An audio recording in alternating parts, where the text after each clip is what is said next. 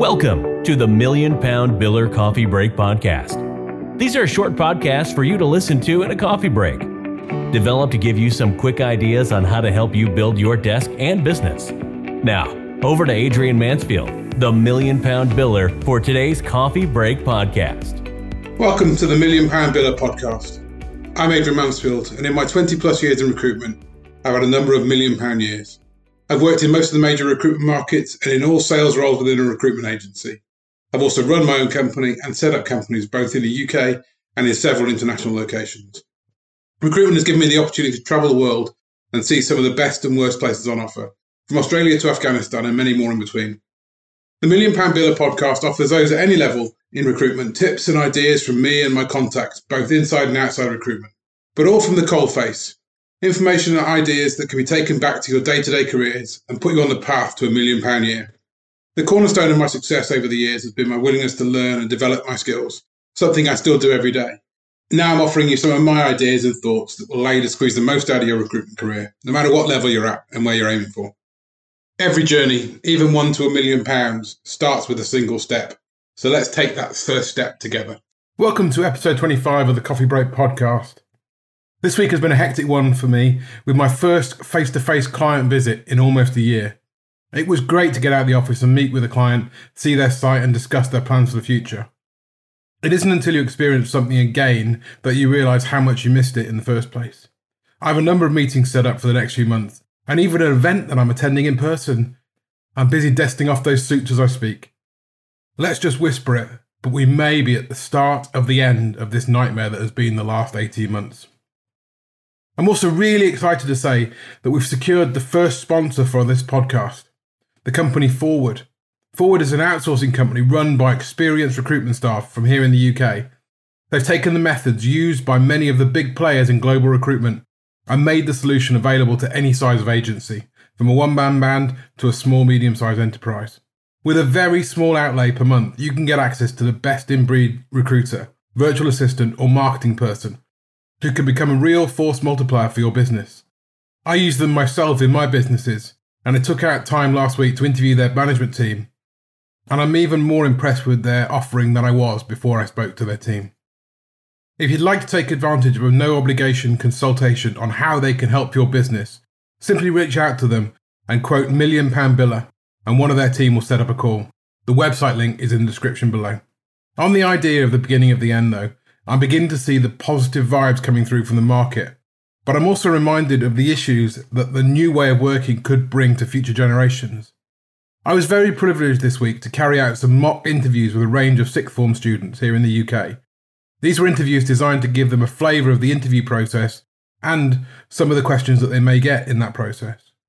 All of the people I interviewed were very personable and had a range of qualities that I'm sure will, in time, lead them to have very successful careers, whichever way they decide to go.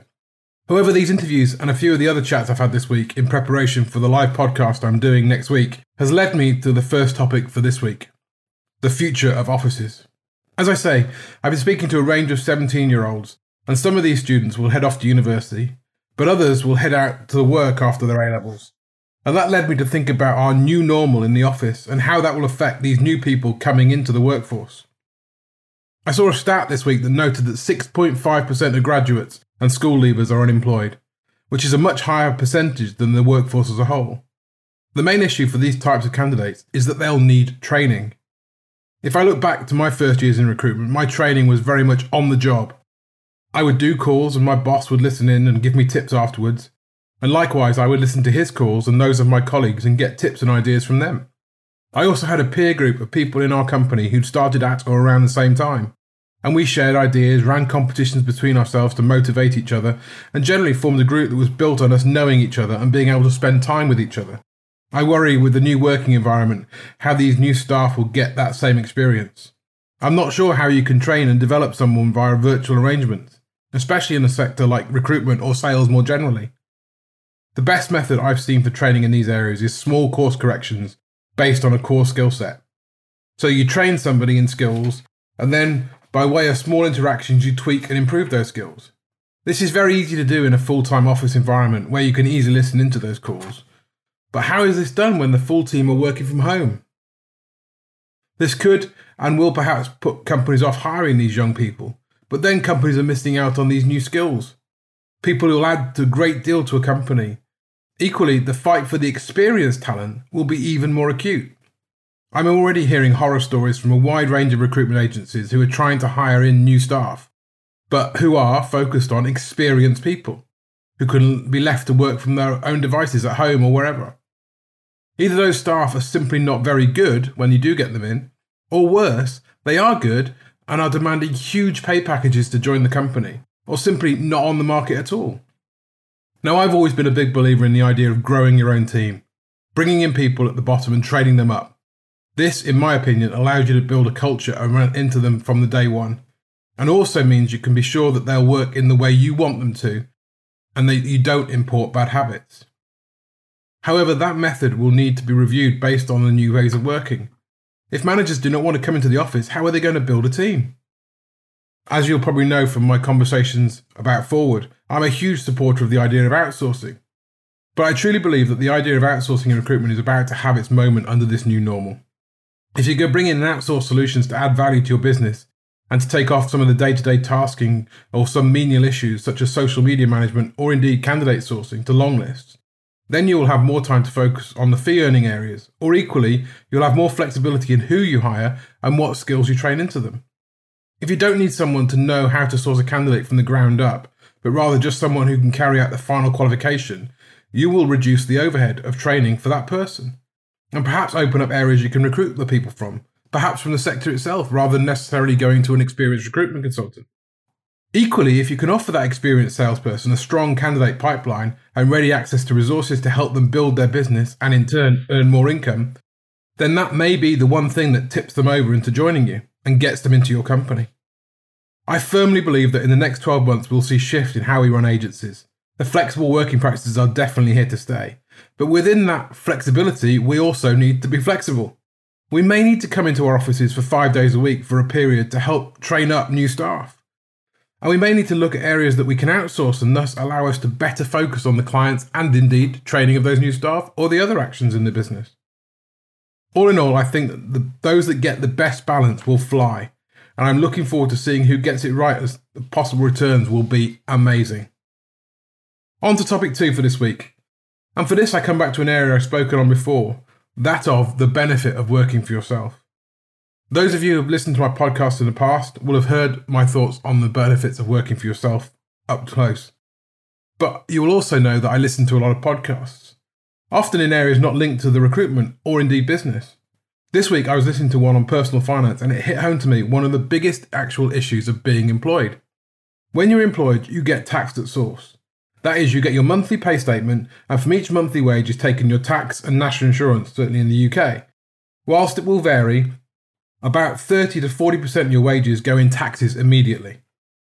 After that, there are costs of doing your work, such as travel to the office or lunches, etc. Finally, there are things you buy for work that you often can't claim back or don't claim back. And those will have had sales tax or VAT in the UK added to them.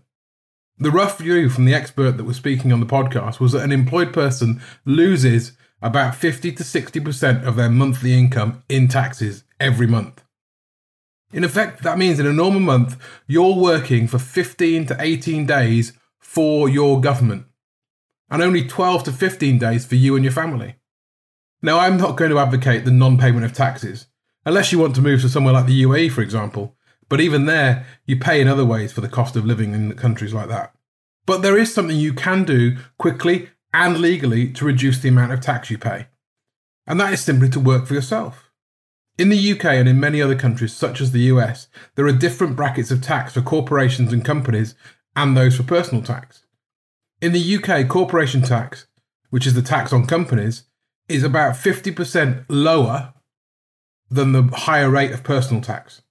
So if you earn the higher rate of personal tax, which most successful consultants would hope to do, is around £40,000 a year, you will be paying double the amount of tax on that income as an employee as you would do if you were doing it through your own company. Sure, there are some other taxes to consider if you take profits from your business, but the simple numbers are stark. Equally, running your own business allows you to cover a number of things that you can't claim as an employee. And it gets worse because these things are often things you pay for after tax as an employee. To put that into perspective, that is the things you pay for out of your paid salary. So if you pay for something, you've already been taxed on the income, whereas in a company, they would put it as an expense for the business and thus would actually reduce the amount of tax they pay. A double benefit.